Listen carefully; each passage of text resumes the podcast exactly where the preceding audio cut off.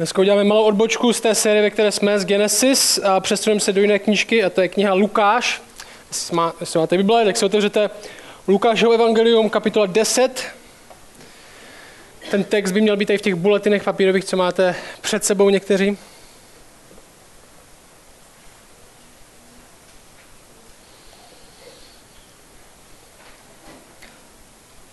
Já bych dneska s váma chtěl probrat téma, nad kterým jsem trochu přemýšlel v poslední době. A to je, jestli křesťanství je pravda, jestli naše víra je pravdivá, jestli jsme doopravdy věřící, tak co to mění? Tak co to mění? Protože pro plno lidí, pro plno lidí, co nejsou věřící, tak častý takový popisek křesťanů je co?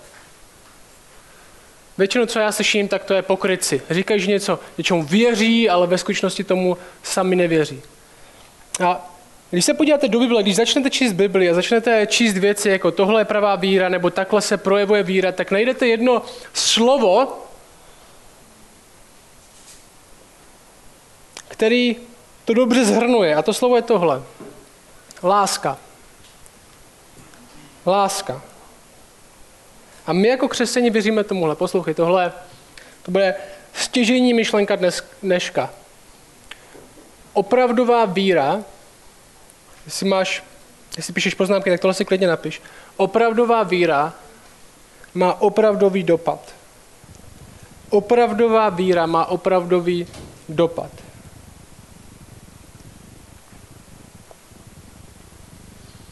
Protože láska, to, co Bible popisuje jako lásku a jak Bible mluví o lásce, tak nám ukazuje, jak Bůh miluje, jak Bůh miluje nás a ve světle toho nám říká, a co to způsobí v nás, jak ve světle toho můžeme milovat my.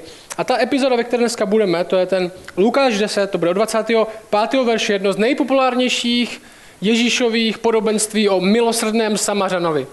O milosrdném Samařanovi většina lidí, i nevěřící lidi už někdy slyšeli o dobrým Samaritánovi, se tomu někdy říká milosrdným Samaritánovi. V českém studijním překladu je to o milosrdném Samařanovi. Tahle epizoda, ve které jsme, Ježíš se baví se svýma učedníkama, posílá je různě do vesnic, aby kázali evangelium, aby uzdravovali lidi, oni se k němu vrátí a mají radost, že to funguje. A Ježíš je vyučuje, jich 70, už jich není jenom 12, ale je tam velký zástup lidí a jsou tam i další lidi, kteří poslouchají, protože chtějí slyšet, co ten Ježíš vlastně říká. A ta, ten 25. verš začíná tak, že přijde jeden z davu, který není jeho učedník a vyruší ho otázkou. Vyruší Ježíše otázkou. To je ten 25. verš, poslouchejte se mnou. Čili Ježíš vyučuje své učedníky a 25. 25. verš říká tohle. Hle, jeden zákonník povstal a zkoušel ho. Učiteli, co mám učinit, abych získal věčný život? Co mám učinit, abych získal věčný život? A ten, kdo se optá, my čteme, že to je zákonník. Jo, zákonník neznamená, že fakt má rád jenom pravidla a celý svůj život jenom dodržuje pravidla. Ne, zákonník znamená, že je expert na Bibli, neboli na zákon. Na prvních pět knih Bible, který se taky říká zákon, jo, pro Bibli byla taková zkratka pro starý zákon, byla, to, byla taková jednoduchá zkratka zákon a proroci. Prvních pět knih plus všechno ostatní. A tenhle člověk přichází zákonník, což znamená tohle expert na Bibli. Tohle je někdo, kdo bychom teďka možná řekli, vyrostl v církvi celý život, možná se stal učitelem. Tenhle člověk zná Bibli od malička. Dokonce si dává dost času na to, aby si od malička učil na spaměť. Tohle je expert na Bibli. A přichází za ním úplně s jednoduchou otázkou a hlubokou. Učiteli, co mám učinit, abych získal věčný život? Mně se tak stejně někdy zdá. Když pozoruju lidi v církvi, tak zjišťuji, že je úplně jedno, jestli někdo v církvi 10 let nebo 5 měsíců. Ale plno lidí v církvi má pořád ty stejné jednoduché zásadní otázky. Nevím, jestli, možná to znáte sami. Možná jste v té církvi už třeba 15 let. Ale když za vámi někdo přijde a zeptá se vás, můžeš mi vysvětlit, co je modlitba, tak vám chvíli trvá, než mu to umíte vysvětlit, protože možná sami pořádně nevíte. A říkáte si, už jsem církvi 15 let, už bych to měl vědět. Nejenom protože jsme hodně četli, jenom protože bychom měli hodně vědět, jenom protože máme statut nějaký, neznamená, že máme zodpovězeny všechny otázky. A vůbec ty zásadní. Co mám učinit, abych získal věčný život, co ptá ten expert na Bibli. Co mám dělat? A jak mu Ježíš odpoví? Verš 26. On mu řekne, co je napsáno v zákoně, jak to tam čteš? Jestli je něco, a přemýšlejte se mnou teďka, jestli je něco, co skrývá tajemství věčného života, jestli je něco, co může odpovědět na to, jak získat věčný život, kam byste šli?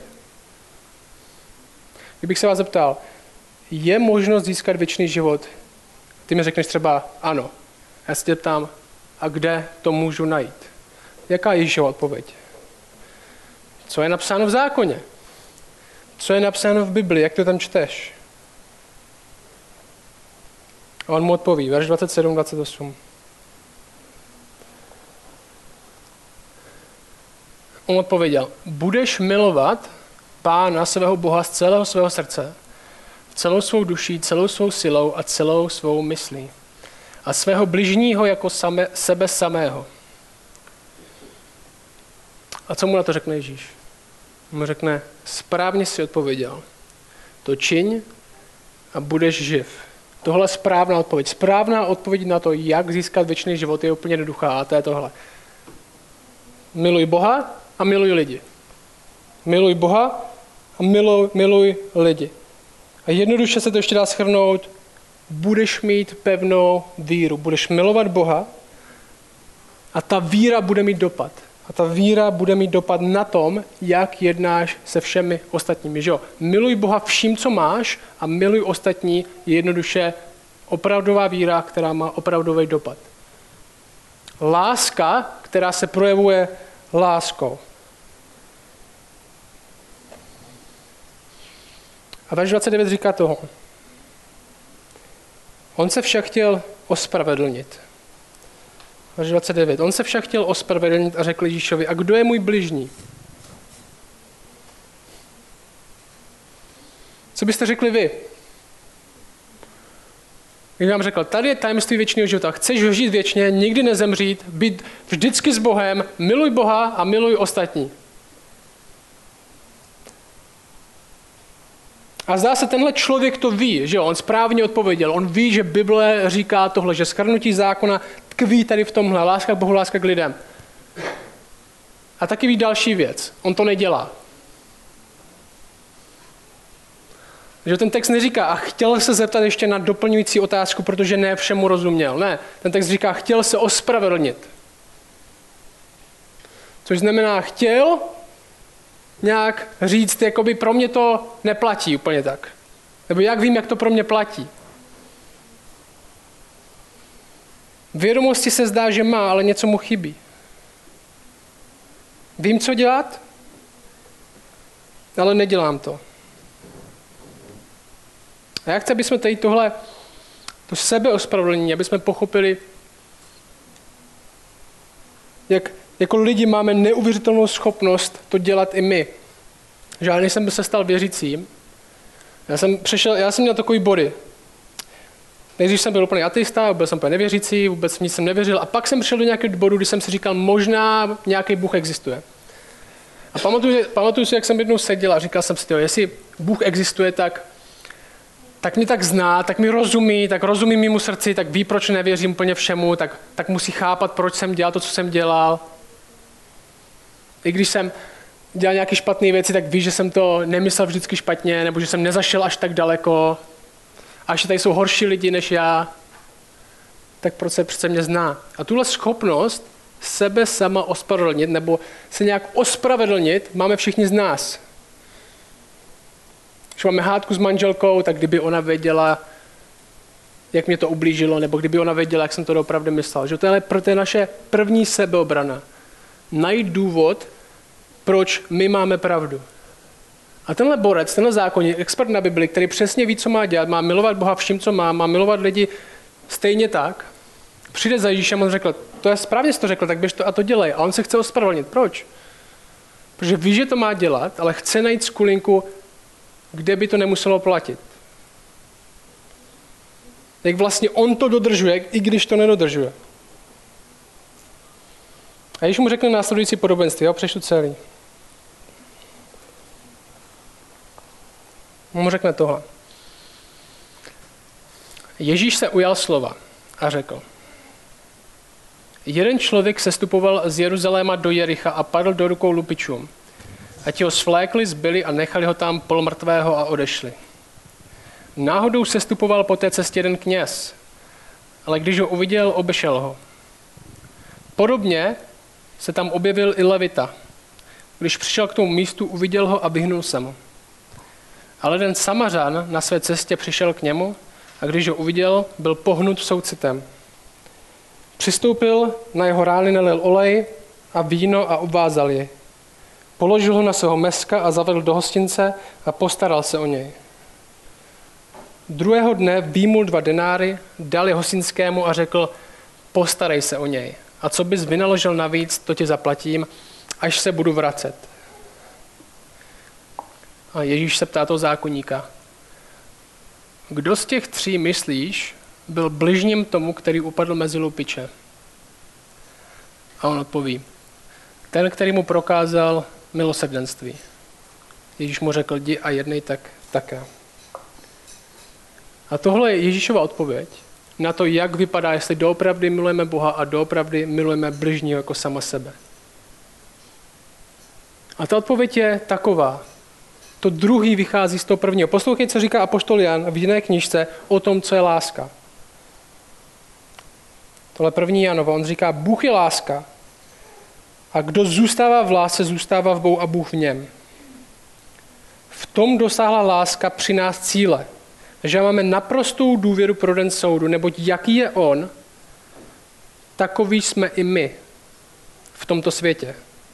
V lásce není strach, ale dokonalá láska strach zahání. Vždyť strach působí muka a kdo se bojí, nedošel dokonalosti v lásce. Teď, důležitá věta, my milujeme, neboť on první miloval nás. Neboli my víme, co je láska vůbec, my známe ten koncept lásky díky tomu, protože Bůh miluje. Protože Bůh miluje. A tohle podobenství, které tady máme, je o tom druhým, že jak milovat. Jak doopravdy milovat. A jestli je to o tom, jak milovat, tak to musí být i o tom, jak Bůh miluje nás, protože jenom díky tomu víme vůbec, jak můžeme milovat my. Proto mám dneska čtyři body z tohohle podobenství. Čtyři body. Jak můžeme milovat, protože takhle Bůh miluje nás. A první je tenhle. Bez rozdílu. Bez rozdílu. Všimně si, že to podobenství začíná tak, že zákonník přichází za Ježíšem a říká, ta hlavní otázka, kdo je můj bližní. Neboli ta otázka je, koho mám milovat. Jestli teda mám milovat lidi, jestli mi Bůh říká, dobře, tak miluji Boha, věřím v Boha a pak mi říká, že mám milovat lidi, to je trochu těžší, protože to ve skutečnosti jde vidět. Tak koho? Protože lidí je hodně. Koho mám milovat? A v té době ta převládající tendence mezi Židy a vykladají tyhle verši, že máme milovat bližního jako, je sám, jako sám se byl tenhle. Další Izraelity další Izraelity, neboli lidi z mé skupiny. Lidi z mého národa, to jsou moji bližní a ty, co nepatří do mého národa, ty moji bližní nejsou. Tohle byl převládající názor, lidi z mé skupiny. Ale Ježíš chodil po světě, Ježíš chodil po vesnicích a zdálo se, že to tak nedělá. Zdálo se, že miluje víc lidí, než jenom lidi, kteří mu byli podobní. A proto ten zákonník přichází dobře za Ježíšem a říká, kdo je můj bližní teda? Koho mám milovat? A ta tendence dneska je úplně stejná. Že jo? Je úplně jednoduchý a automatický, že milujeme lidi, kteří jsou podobní nám. Kteří jsou v naší skupině, kteří jsou ať už z našeho národa, nebo z naší nějaké sociální skupiny, mají podobně stejně peněz. Že jo? Lidi se podle toho dělí od začátku světa až do dneška. Můžete být na ulici dneska do Šumperka a vidět, že různé sociální vrstvy jsou prostě spolu. Lidi se dělí do více skupin podle politických názorů, že jo? Mám rád lidi, kteří hlasují a volí stejně jako já a nemám rád lidi, kteří hlasují tak, jak bych já nikdy hlasovat nebo volit nechtěl. A ta otázka pořád platí, koho mám milovat. A všimni si, jak Ježíš začíná. To podobenství. On říká takhle. Ježíš se ujal slova a řekl, tohle 30, jeden člověk, jeden člověk se stoupil z Jeruzaléma do Jericha a byl přepaden lupiči. Jeden člověk. Jaká je identita toho, koho máme milovat, až začíná jeden člověk? On ho vůbec nepopisuje, neříká náš bratr z Izraele, bohatý soused odvedle, nebo dokonce chudák odvedle. Máme milovat jenom chudý nebo bohatý. On, on začíná jeden člověk. Ve skutečnosti do konce toho podobenství, do konce toho příběhu, my neznáme identitu toho, kdo byl přepaden. My známe jenom identitu těch, co mu buď pomohli nebo nepomohli. On říká, byl jeden člověk a prošli kolem něj tři lidi. Jeden kněz a jeden levita. No, duchovní, duchovní lidi, další experti na zákon jako ty. V podstatě mu říká. Pravděpodobně, protože šli z Jeruzaléma do Jericha, že to je velký kopec dolů, kilometrový převýšení. Šli z chrámu, možná z nějaké bohoslužby, představ se, jako kdyby křesťan šel v neděli z kostela. A oba se mu vyhnuli. Oba viděli, jak tam leží. Někteří, někteří říkají, oni to dělají z náboženských důvodů, protože se úplně nemůžeš dotknout jako někoho nečistého, kdo leží, to je blbost. Tak to z největší pravděpodobností nebylo, prostě se mu vyhli.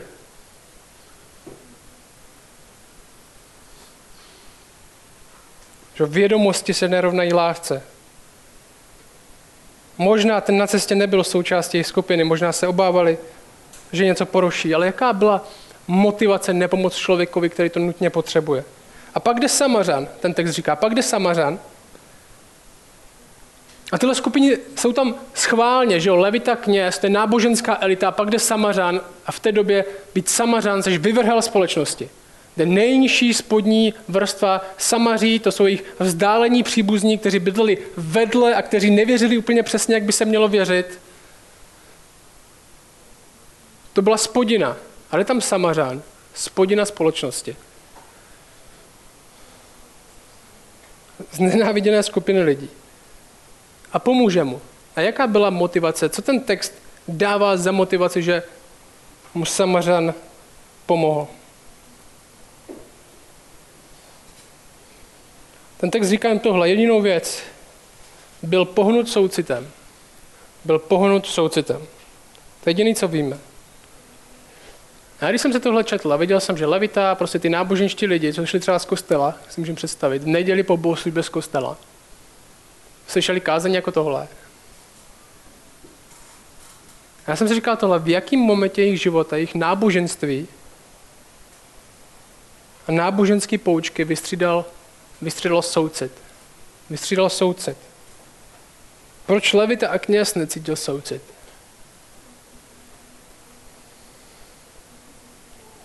A poslouchej, my víme, že Bůh nás takhle miluje, bez rozdílu. Bůh si nevybral nějakou speciální skupinu lidí, která, která by byla něčím lepší než ta druhá. Která by mu měla co víc přinést než ta druhá. Že když se Bůh dívá na lidi, když vidí nás, vidí nás, jak jsme, vidí, jaký život vedeme, jak se chováme ke svým blízkým, ke svým kamarádům, ke svým bližním, tak jediná naše naděje, jediný, co máme, je, že Bůh bude mít soucit. Že Bůh bude mít soucit s člověkem, jako jsem já. To je naše jediná naděje. Ne protože jsem lepší než ostatní, ale protože jsem stejný jako všichni ostatní.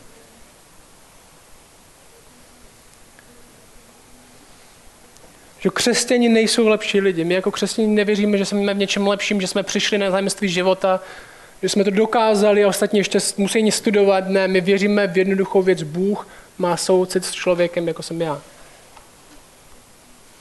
A tohle téma v Lukášově evangeliu, v téhle knížce, ve které jsme, tohle téma, Bůh, který má soucit s hřišníkem.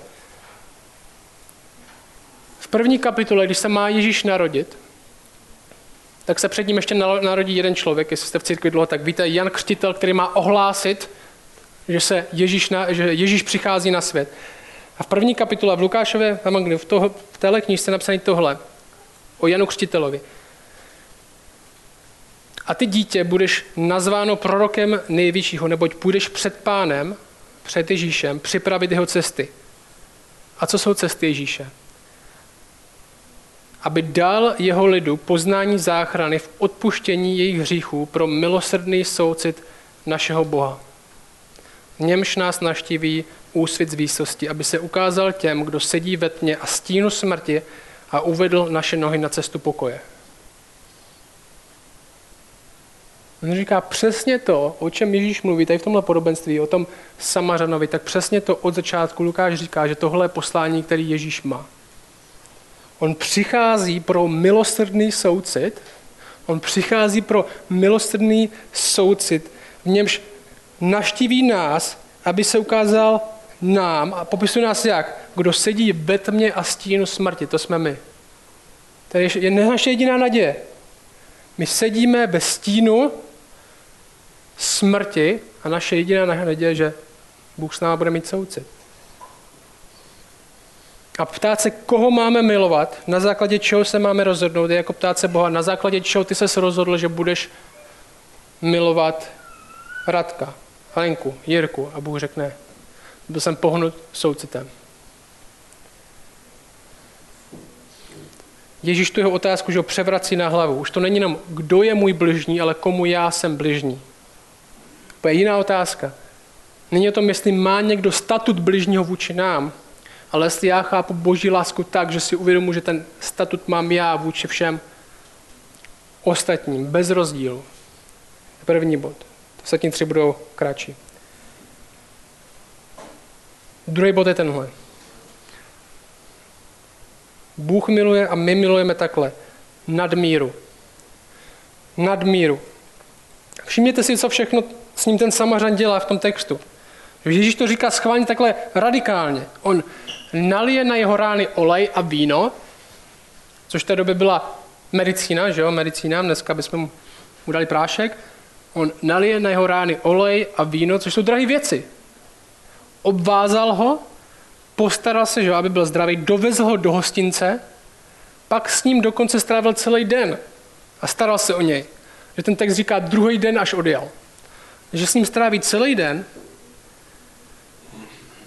druhý den dokonce zaplatí navrh hostinskému, aby se o něj staral dál a docela odvážně mu řekne, a cokoliv by to stálo navíc, až přijedu, cokoliv tenhle člověk utratí navíc, nebo by stála, stálo jeho uzdravení navíc, až přijedu, tak já to zaplatím. Že on se o něj postaral úplně nadmíru, nad jakýkoliv očekávání.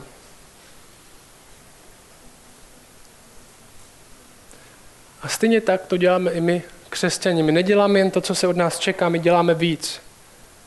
Že a to není jenom tady, to je všude. Ježíš to říká, jestli, když vás někdo poprosí, abyste s ním šli jednu míli, běžte s ním dvě. Jestli vás někdo požádá o košili, dejte můj kabát. Proč? Protože Bůh nás miluje úplně a dává nám věci, které se nedokážeme představit. Nejen, že k nám mluví, ale zachraňuje nás. Nejenom, že nás zachraňuje, ale dává nám nový život. Nejenom, že nám dává nový život, ale dává nám nový plně postoj k životu. Dokonce dává ducha, mění srdce, věčný život, nadmíru. Bůh nás miluje nadmíru a to vytváří podobnou, podobnou lásku. Lásku, kterou lidi nečekají. Třetí věc. Bez rozdílu, nadmíru, třetí věc. Bez očekávání odplaty. bez očekávání odplaty. Tohle mluví k tomu, jaký motiv ve skutečnosti máme pro to, proč ostatní milujeme. A ten důvod je úplně jednoduchý, jak jsem ho říkal na začátku. My milujeme, protože jsme milovaní. A to stačí. A to stačí. A tohle otázka, kterou bychom si možná měli položit často. Hlavně, když bojeme s tím, jestli někoho máme milovat. Jo, nemusíme si nic nalahávat. Většina z nás boje s tím, jestli máme někoho, jestli máme zrovna, možná, někdo vám možná vystal na mysli, i tohohle člověka, i přes to, co mi udělal, i přes to, že jsem s ním tohle zažil a nebylo to zrovna příjemný, jak ho můžu milovat? A možná otázka, kterou bychom si měli položit, často je tohle. Stačí mi, že Bůh miluje mě. K tomu, abych já miloval dál. Stačí mi, že Bůh miluje mě. Ne, že z toho vytřískám přijetí, ne, že z toho vytřískám nějaký prachy, ne, že z toho vytřískám nějakou pozici, ne, že uh, se díky tomu budu cítit dobře. Ta základní motivace stačí mi, jestli Bůh miluje mě proto, abych já miloval dál. Stačí mi, že Bůh miluje mě. Žádnou jinou odplatu nepotřebuju. To, že ji dostanu nebo nedostanu, to už je vedlejší. Klidně můžu, že jo?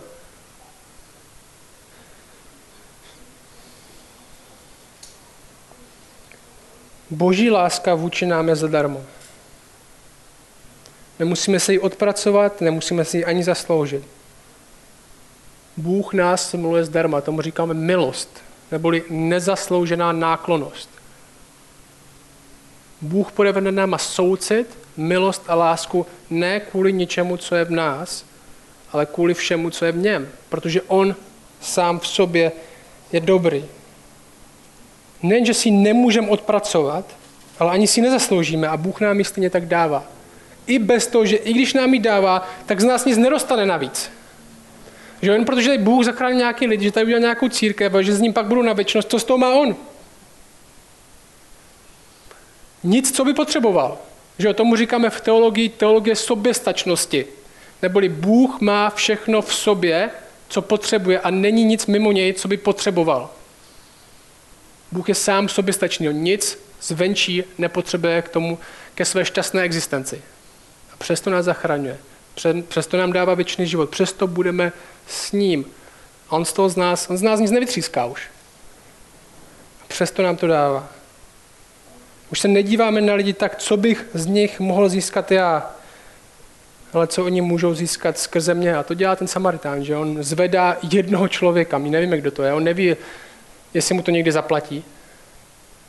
Tohle říká Ježíš, takhle miluje Bůh, takhle milujeme bližního, bez očekávání odplaty. A ta čtvrtá věc je tahle. Poslední. Vytrvale. Vytrvale. Všimni si, co říká na konci ten samařan. Tak, obvázal jsem tě, polil jsem tě olejem a teďka tuhle věc považuji za vyřízenou. Udělal jsem všechno, udělal jsem dokonce víc, než co by ode mě lidi očekávali. A teďka už prostě mě nemůže někdo říct, že jsem neudělal dost. Ne, on říká tohle. Dívej se do toho textu. Tohle verš 35. Postarej se o něj, co bys vynaložil navíc, co ti zaplatím, až se budu vracet. Až se budu vracet. Moje láska nekončí. Není to jenom o jednom skutku. Až se budu vracet. Až se budu vracet, zaplatím víc, podívám se, budu se starat dál. Dokonce samařan se zavazuje, že zaplatí jakýkoliv další dluh, který by ten člověk udělal. A tohle je neuvěřitelně kristocentrický téma, že jo, tady tahle věta. Až se budu vracet, tak zaplatím. Cokoliv. Až se budu vracet, tak zaplatím. Jakýkoliv další dluh.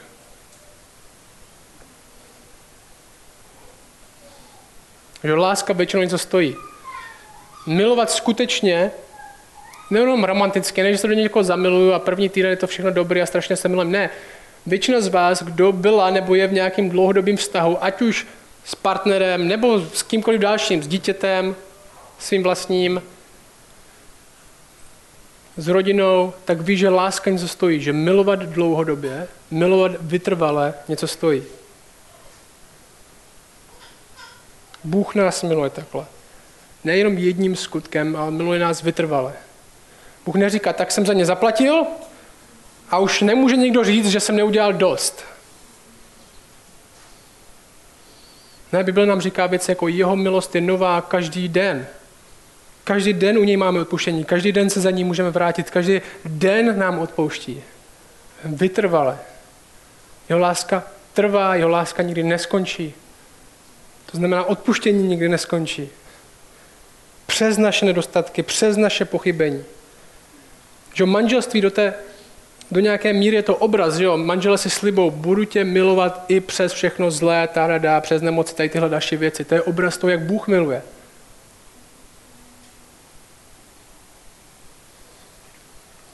Vlastně tak církev je to obraz. I přesto, jak jsme jiní, i přesto, jak jsme rozlišní, i přesto, čím jsme prošli, i přes všechny křivdy nebo hřích, který se stál, tak naše rozhodnutí je milovat, protože Bůh nás miluje a to stačí. A to znamená vytrvale. Protože Bůh nás miluje vytrvale. A poslouchej, tohle je evidentní. Je evidentní, že taková láska je lepší. Dokonce sám zákonník to pozná, že s tím nejde moc argumentovat. Ježíš se na konci zeptá, položí tu otázku na roby. Ne podle čeho poznám, že někdo bližní mě, ale podle čeho poznám, že já jsem bližní někomu. On se zeptá, že to je ten konec. Kdo z těch tří myslí, že byl bližní tomu, který upadl mezi lupiče? A on mu řekl, ten, který mu prokázal milosrdenství.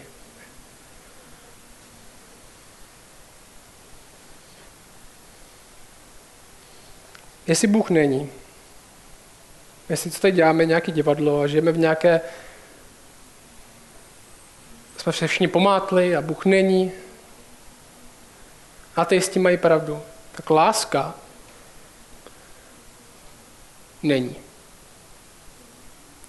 Láska je v největší možné míře nějaká chemická reakce v našem mozku, není opravdová. Je to někdo, něco možná, co nám pomáhá přežít, možná ubránit naši skupinu před vyhnutím, možná výsledek nějakého evolučního procesu, který nám trochu pomáhá přežít, ale ve skutečnosti není žádný hlubší smysl. Je bláhový v to věřit, že by nějaký byl, ale přesto naše zkušenost je jiná. Láska existuje. Jsou evidentně věci, které jsou lepší než ostatní. Vidíme člověka, který se smiloval, který měl soucit, který pomohl, dokonce dal skoro možná všechno, co měl, aby někoho zachránil. A my říkáme, tohle dává smysl. Tohle, v tom je hodnota, to je něco lepšího. A proč?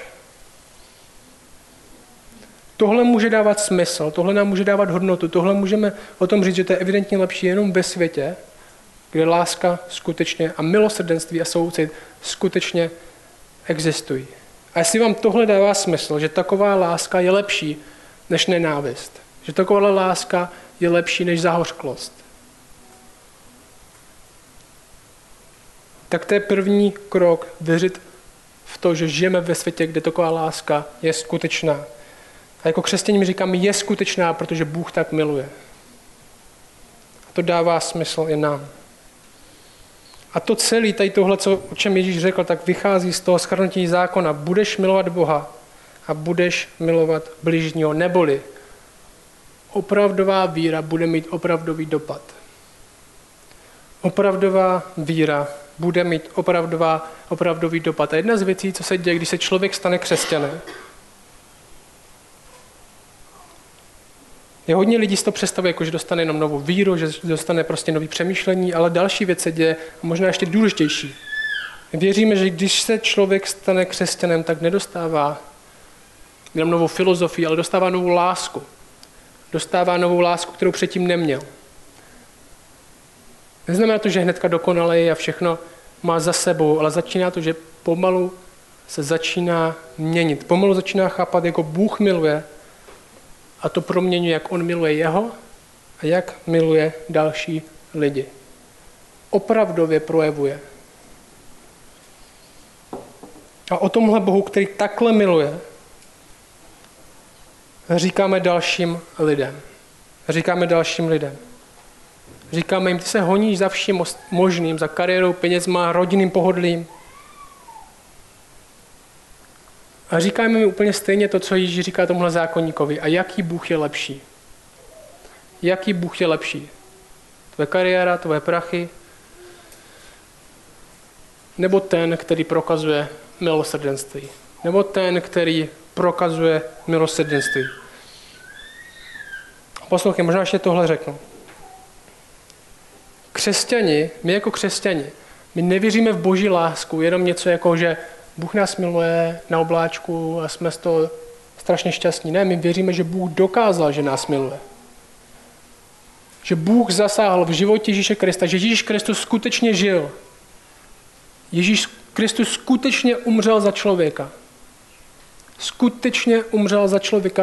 Boží láska není jenom v podobenstvích. Není jen v nějakých mystických příbězích, že Bůh nás takhle miluje, aby my jsme se měli naladit svou anténu na hlavě na tu boží lásku. Ne, my vidíme v historii skutečně, že Bůh přišel, zasáhl a že Bůh skutečně člověka miluje. My tu lásku můžeme vidět, můžeme ji znát.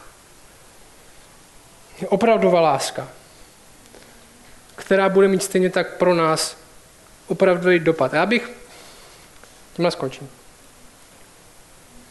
bych doporučil jednu věc na tenhle týden, já to budu dělat. Máme čtyři body, ty hlavní. Máme pondělí, úterý, středa, čtvrtek. Každý ráno začít úplně jednoduchou větou. Bůh mě miluje takhle. Bůh mě miluje bez rozdílu. Jo, to je ten první bod. Bůh mě miluje bez rozdílu. Druhý bod byl Bůh mě miluje nadmíru. Třetí bod byl Bůh mě miluje bez očekávání odplaty. A čtvrtý bod je Bůh mě miluje vytrvale. Zítra, v pondělí začnu takhle. Bůh mě miluje bez rozdílu. Bez toho, že jsem skvělý, že mu mám co přinést, jak to promění, jak budu milovat lidi dneska já, bez rozdílu. V úterý. Bůh mě miluje nadmíru. Dává mi víc, než to, co si zasloužím, dává mi víc, než to, co očekávám. Jak to promění úterek, dnešek, že já budu lidi milovat nadmíru. Bez očekávání odplaty. Jak se to projeví dneska, že budu milovat lidi bez očekávání odplaty. Čtyřka, která bude pokračovat dál, vytrvale.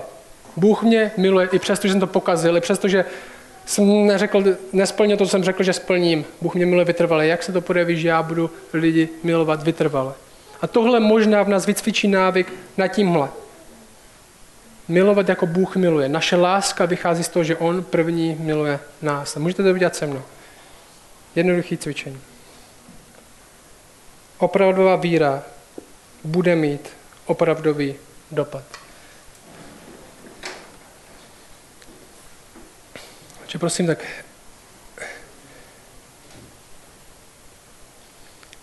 nás způsob tady tuhle lásku, aby jsme dokázali milovat stejně jako ty miluješ nás. Aby ta ohromná láska, kterou ty máš vůči nám, aby nás proměňovala v lidi, kteří jsou hnaní láskou k tobě a k dalším lidem. Aby naše víra nebyla nějaká teoretická nebo nějaký blábol, my se snažíme ospravedlnit to, co neděláme, aby tvoje láska byla zážem pro to, aby naše víra měla opravdu dopad i na to, jak milujeme lidi kolem nás. Ne pro to, co nám můžou přinést, ale z toho čistého faktu, že ty miluješ nás. Amen.